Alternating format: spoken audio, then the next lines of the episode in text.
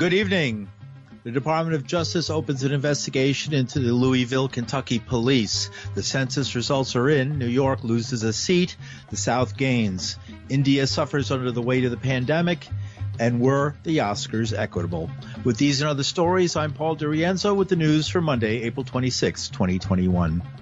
A black man killed by deputies in North Carolina was shot in the back of the head and had his hands on his car steering wheel when they opened fire. That's what attorneys for the family said Monday after relatives viewed body camera footage. The account was the first description of the shooting of Andrew Brown Jr., who was killed by deputies serving drug-related search and arrest warrants. When asked whether Brown was shot in the back, attorney Harry Daniels said yes, back of the head. My dad got executed just by trying to save his own life, said Brown's adult son, Khalil Ferebee, who watched the video. Brown's death last Wednesday led to nightly protests and demands for justice in the town of Elizabeth City. Authorities have released few details and the video has not been made public. And the Supreme Court agreed on Monday to hear an appeal to expand gun rights in the United States in a New York case over the right to carry a firearm in public for self-defense. The case marks the court's first foray into gun rights since Justice Amy Coney Barrett came on board in October, making a six to three conservative majority. The justices say Monday uh, the justices said Monday that they'll review a lower court ruling upholding New York's restrictive gun permit law. New York is among eight states that limit who has the right to carry a weapon in public. In the rest of the country, gun owners have little trouble legally carrying their weapons when they go out. New York Governor Andrew Cuomo says the gun laws have made New York the safest big state in the country, and the NRA backed case is a massive threat to that security. And the Justice Department is opening a sweeping probe into policing in Louisville, Kentucky over the March 2020 death of Breonna Taylor, who was shot to death by police during a raid at her home. Attorney General Merrick Garland made the announcement today. It's the second such probe into a law enforcement agency by the Biden administration in a week. Garland also announced an investigation into the tactics of the police in Minneapolis following the death of George Floyd. Attorney General Merrick Garland. The Justice Department is opening a, opening a civil investigation into the Louisville Jefferson County Metro government and the Louisville Metro Police Department to determine whether LMPD engages in a pattern or practice of violations of the Constitution or federal law.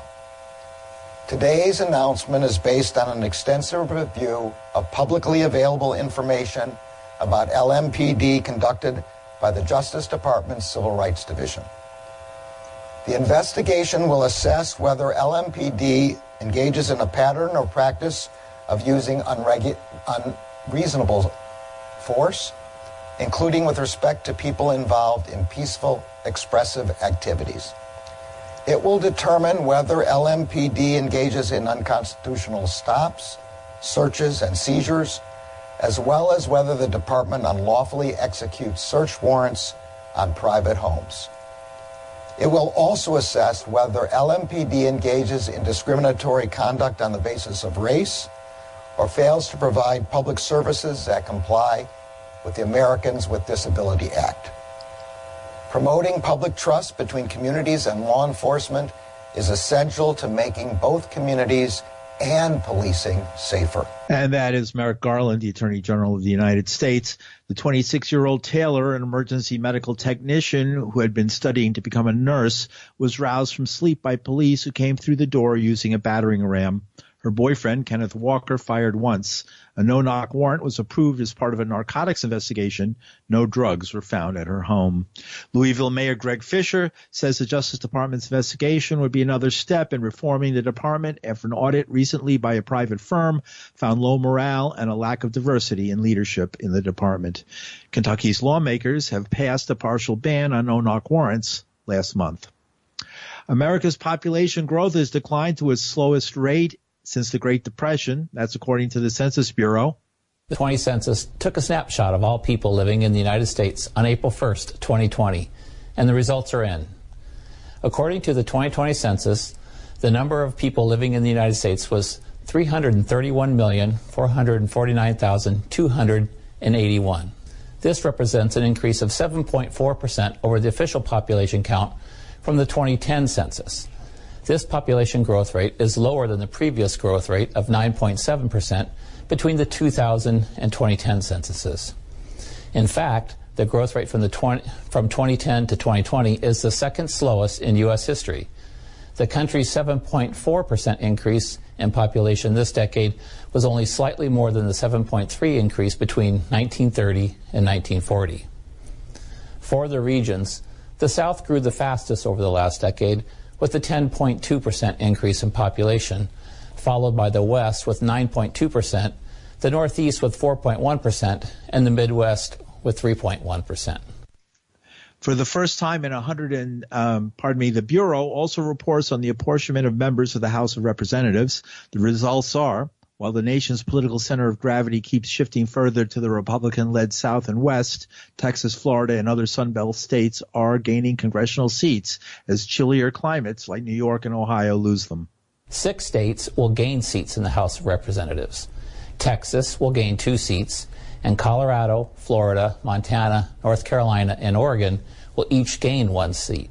Seven states will each lose one seat in the House California, Illinois, Michigan, New York, Ohio, Pennsylvania, and West Virginia. The number of seats for the remaining 37 states will not change.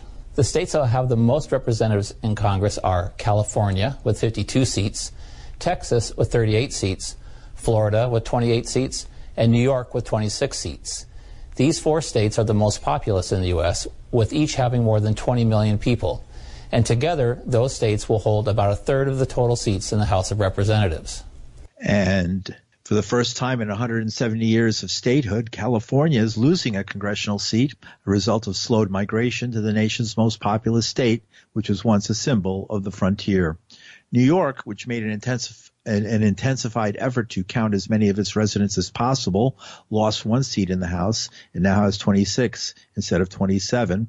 But the decision was close. The state fell only 89 residents short of retaining all of its House seats. I can just confirm that the number, when you calculate it, is 89. Um, however, um, it's not unusual. I mean, it, it's part of the standard of the method of equal proportions is that it all depends on the overall proportion of all the states within the nation. And so, uh, for example, it's not unusual for there to be a small uh, margin like that. Despite the news, Mayor de Blasio was upbeat today. He says the Trump administration would have done more damage if it weren't for New York census workers. I'm very hopeful it will not come from New York City because we really threw in the kitchen sink to have a strong census performance and to actually represent uh, the truth of how many people are here. And it, you know, I really want to tip my cap to everyone who's involved in the census effort in the middle of a pandemic. Uh, they managed to reach the same response rate in 2020 that happened 10 years earlier in 2010. I mean, that's really extraordinary. So hopefully, since that happened, New York City will be judged more accurately.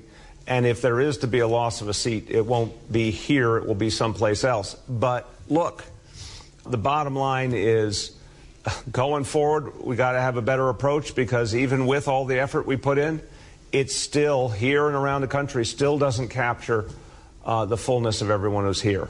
And uh, you know there were immense efforts during the Trump administration to try to warp the process, and that's a danger going forward that that might happen again. So I think we got to rethink the census process for the future. And as Mayor de Blasio, New York a decade ago lost two seats in Congress and its population for more than a generation has been relatively flat compared to other parts of the country. Florida has now surpassed New York as the third largest state in the country behind California and Texas. And you're listening to the news on WBAI New York. I'm Paul DiRienzo. India will receive a first batch of Russia's Sputnik 5 vaccine against COVID-19 on May 1st. India, in the grips of a second wave of the pandemic, is struggling to tackle surging coronavirus infections that are overwhelming hospitals, and countries like Britain, Germany, and the United States have ple- pledged aid. Today, they were losing, or the state, the nation of India uh, was facing two major problems. One, a lack of oxygen and that has led to leaks of oxygen and the deaths of dozens of people with COVID in hospitals. And another uh, morbid uh, problem that the country is facing. It's a limiting, uh, running out of places to cremate the dead.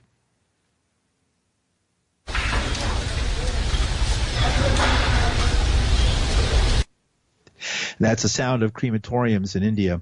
And Indian health experts say it's the world's largest producer of vaccines, but it isn't getting enough help from other countries to contain the outbreak. The bigger issue is the the, the lack of diagnosis because uh, there are cases where people are not able to you know uh, detect um, the COVID-19 through the regular testing, and you have to go for a uh, for a different mechanism. And also, I think the other challenge which is emerging is that it's hitting the uh, the population of a younger age, which was not the case in the in the wave one. And the State Department spokesperson Ned Price says the United States is committed to help India once its own needs are met. We have always stood in solidarity with our friends and our partners in India. We are working nonstop across the government to do all we can to deliver on an urgent basis the supplies uh, most needed within India. And that includes oxygen assistance and related materials, but it also includes supplies of therapeutics, rapid diagnostic test kits, ventilators, personal protective equipment or PPE, all supplies to protect India's frontline healthcare workers.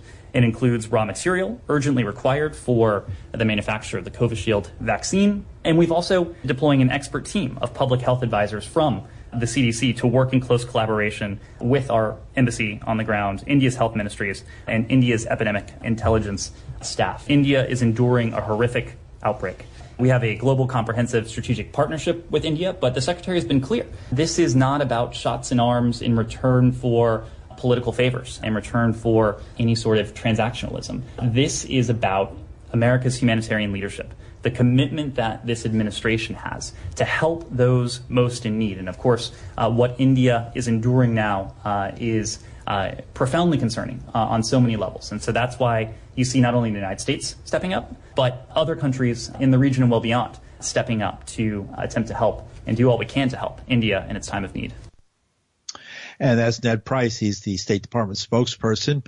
A World Health Organization epidemiologist, Dr. Maria Van Kerkhove, says cases of the disease are rising worldwide and moves to reopen countries must be carried out carefully. The trajectory that we are seeing globally is incredibly worrying. With the ninth straight week of increasing incidents around the world, um, clearly it's not being driven um, at the same level of intensity around the world, and we're all looking about how we open up, reopen up societies. Um, these need to be done in a staged way, in a staged approach, where first and foremost we get control over this virus. Um, and there are many ways in which we can take back control over the SARS-CoV-2 virus. There are ways in which societies can open up. This also includes travel, but it's about how an individual leaves their home through all of the different stages of travel and looking at first and foremost, does that travel need to happen right now? And in many parts of the world, that answer is no. We are working with our partners in the travel industry across many of the different hospitality industries as well to ensure that when this does open up, it can open up as safely as possible. Right now, there's no zero risk, and so it's about measuring that risk and trying to minimize the risk through the whole part of the travel uh, experience. And Dr. Van Kerkhove added the victims are different in the most recent outbreaks. They're much younger. We are seeing increased rates of infection across all age groups. Um, last week, there were 5.2 million cases reported to WHO globally, the largest in a single week since this pandemic began, 16 months into the pandemic. That is the largest increase in a week uh, that we have seen to date. We've seen an increase across all age groups, an age shift, a slight age shift in some countries, driven by social mixing. And social mixing doesn't necessarily mean going out and having a party. It means individuals who have to leave their home to go to work. It means increased transmissibility. And it's uh, World Health Organization epidemiologist Dr. Maria Van Kerkhove. And closer to home, the Oscars produced uh, The producers clearly wanted to keep viewers on their toes until the very end last night, switching up the awards order and putting Best Picture not at the very end, but prior to Best Actress and finally Best Actor. As the show went on, viewers and reporters speculated that the change in the awards order was building towards a posthumous win for um, and a potentially a tribute to conclude the ceremony. As the clock ticked towards 11 p.m., the pace of the show started to drag and Lil Rel Howery, the Oscar music trivia segment, was an unnecessary way to kill time, it said, but it did produce a truly iconic clip of Glenn Close doing Da Butt. Glenn Close, a perennial Oscar nominee who has never actually won an Oscar, get one for this performance. All right, you know who I'm gonna go to? I'm going to Glenn Close on this one. The icon. Are you ready for this? Yeah. Because you told him he was too he was too young for the Donna Summer song. Well, he was. I'm a child. I think I think we got something in. I don't know. Questlove, just play it. Let me see. Here we go. I said, come here, big girl, won't you rock my world? So that dance to me. Okay, you know, so stop, stop, stop. That's not fair to Glenn Close. She don't know nothing about so doing wait a second, it, wait a second. Wait a second. I know that's the Butt. I know that. Da Butt was wait a second. It, was a classic song by the great Washington D.C. Go-Go Band EU. Oh. So yeah, and shout outs to Sugar Bear and the whole the backyard band and the whole DMV. So anyway, um, so wait, uh, no, I, I remember this. So Spike Lee. Um, you know, had it written for his brilliant movie, School Daze, and um, my friends at the Oscars um, missed it, and it wasn't nominated, so it couldn't have won, which I think is just an effing tragedy.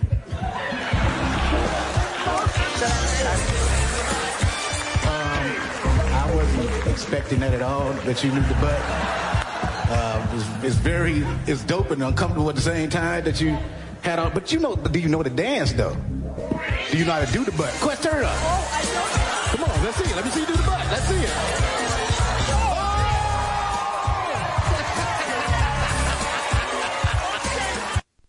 And that is Glenn Close doing Da Butt last night. Dave Clennon is an actor and activist who recently wrote several pieces about Hollywood spins the 60s. Uh, Hollywood's new blackface, which states, I don't believe Dr. Martin Luther King Jr. or Fred Hampton would have been satisfied with the presence of more black faces on movie screens. The display of diversity has very little to do with radical transformation. He writes, it seems that 2020 was the year for Hollywood to trivialize and marginalize the 60s to American citizens who participated in those struggles. The trial of the Chicago Seven and One Night in Miami and Judas and the Black Messiah are an insult and an injury, he said. Uh, he went on to speak with WBAI about how, in particular, the movie about the uh, Black Panthers in Chicago um, was actually a uh, the wrong way to handle the story. on the movie screen and what millions of other people saw on the movie screen. Um, and I, I take my uh, inspiration, I guess, from uh, Michael Parenti's book, uh, Make Believe Media, uh, where Michael um, talks about how we can be indoctrinated by uh, experiencing something we think of as entertainment. And I felt that the uh, the movies, the three movies this year that tried to deal with the '60s or pretended to try to deal with the '60s, um, were uh, misrepresenting uh, that period and and misrepresenting the people in that period. So it, uh,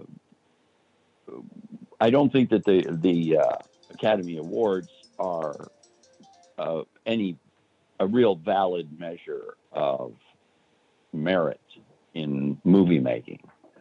I think if if they were two years ago, um, uh, Boots Riley's film "Sorry to Bother You" would have gotten at least one nomination for in some category from the Motion Picture Academy. So I think, first of all, the the Academy is. Uh, I don't. I, I don't attach a lot of validity to the awards process. Um, but this case and this and this this award ceremony, they really the the Academy seemed to be really pushing the idea that this was uh, sort of a, a, a moment. This was a a post uh, Derek Chauvin, George Floyd moment where Hollywood was going to recognize uh, people of color in the highest uh, positions, and one of those was, um, for example, uh, uh, an Asian American woman for Best Director. Don't you think that they've made some? They they feel they've made advances. And are you talking about the Motion Picture Academy or the yeah the the whole? Oscars the Oscars I mean that's who they approved last night they they gave Oscars to a bevy of uh, of people of color at more than ever before I think the first woman of color to be a um, to win an Oscar for directing isn't that Chloe uh, Zhao. yeah You're Is- talking about Chloe Zhao. yes Yeah. Uh, well, I think that it's important to keep in mind that um, displays of diversity, which is what we had last night, a display of diversity is not the same thing as structural change. Um, to, to put people on camera on a television screen is not necessarily to empower uh, the what whatever group they they seem to represent. You know what I mean? Um, you, you, you can put it, it. It could be seen as window dressing. in this case, you, you really think that that these people from the sort of liberal arts side, uh, enemies of Donald Trump to a large degree, uh, Democrats and some of the more radical even than that, are just out to fool America on behalf of the military-industrial complex? Well, I think.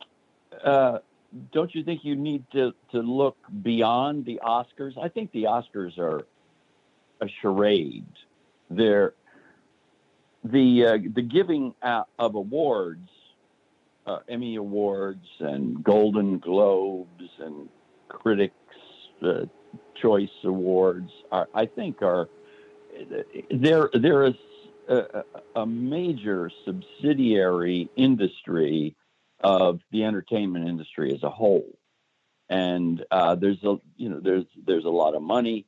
Um, I I think awards are mostly about marketing, and um, uh, I don't I don't think that I again I I don't think that the that the presence of people of color on camera or the nominations even of people of color really represents structural change. I think it's cosmetic.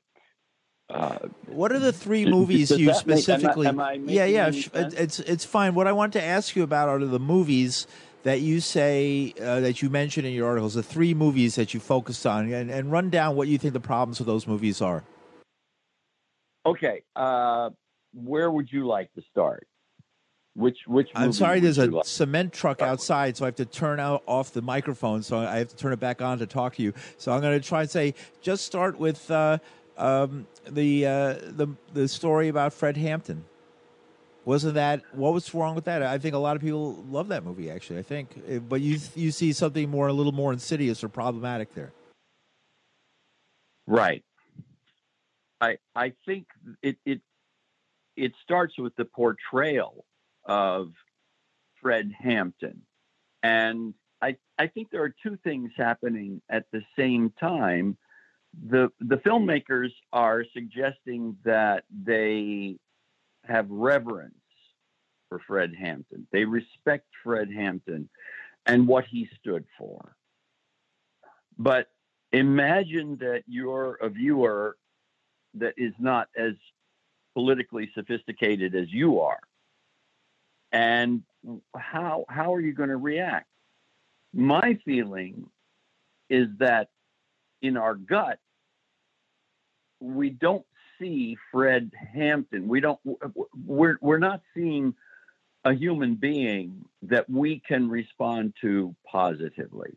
My feeling is that they hired a British actor to portray a very American character, and that British actor failed to bring the warmth and the empathy and the charisma and appeal of the real Fred Hampton.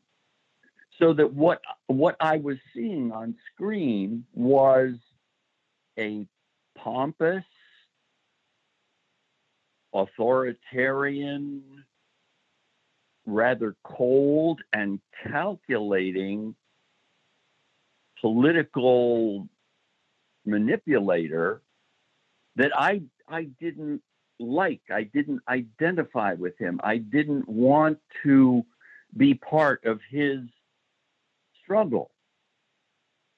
And I I don't I, I don't think that my reaction is is that far out. I think that Daniel Kaluuya has a screen presence that is worthwhile in certain films. I thought he was fine in in Get Out. I don't think that he was an appealing, a worthy, an admirable portrayal of the real Fred Hampton.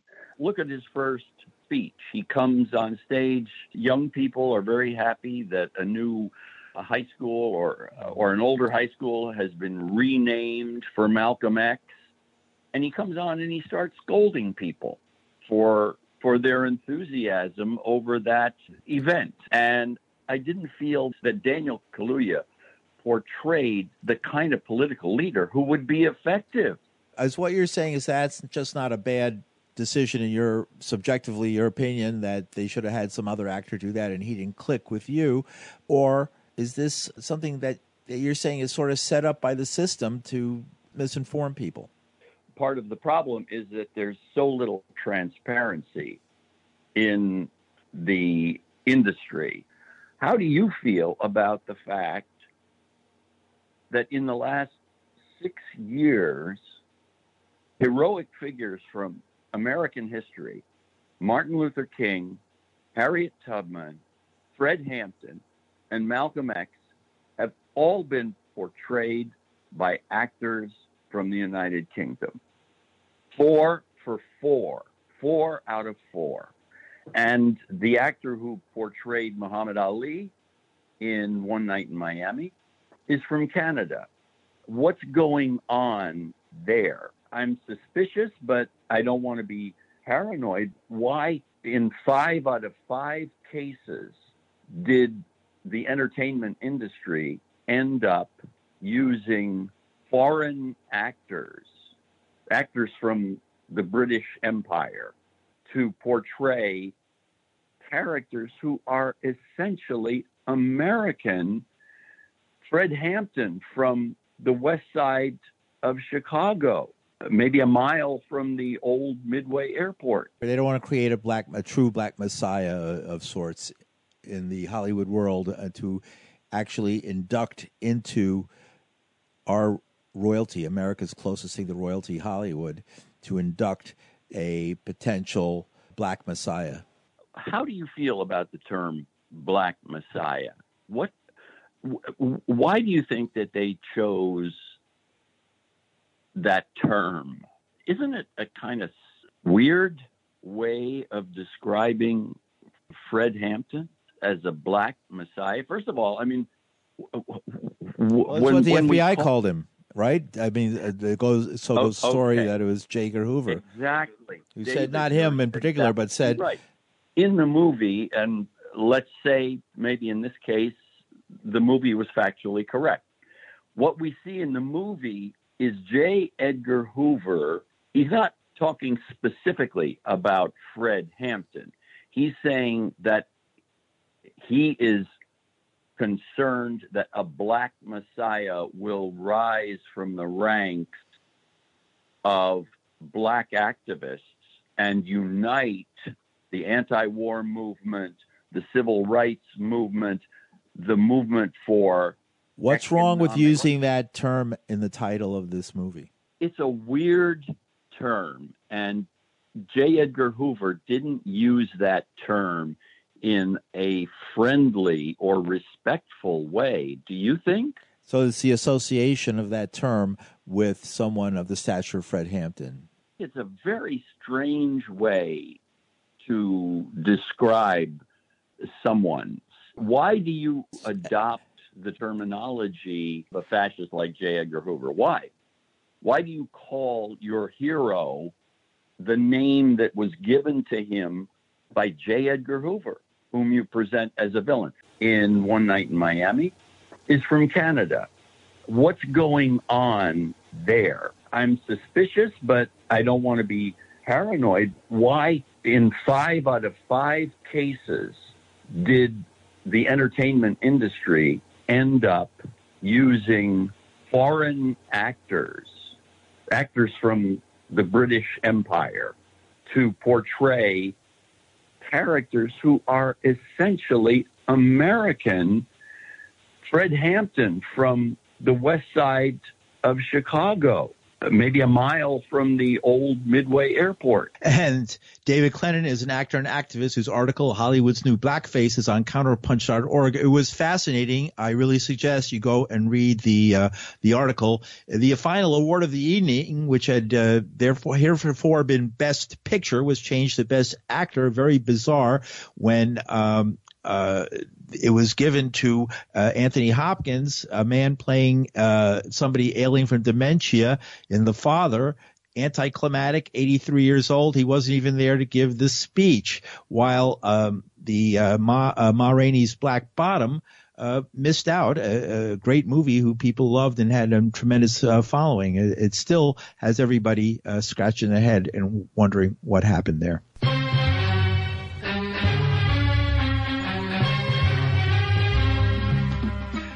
And that's some of the news from Monday, April 26, 2021. The news is produced with Linda Perry. Our engineer is Reggie Johnson. From New York City, I'm Paul DiRienzo. Thanks for listening.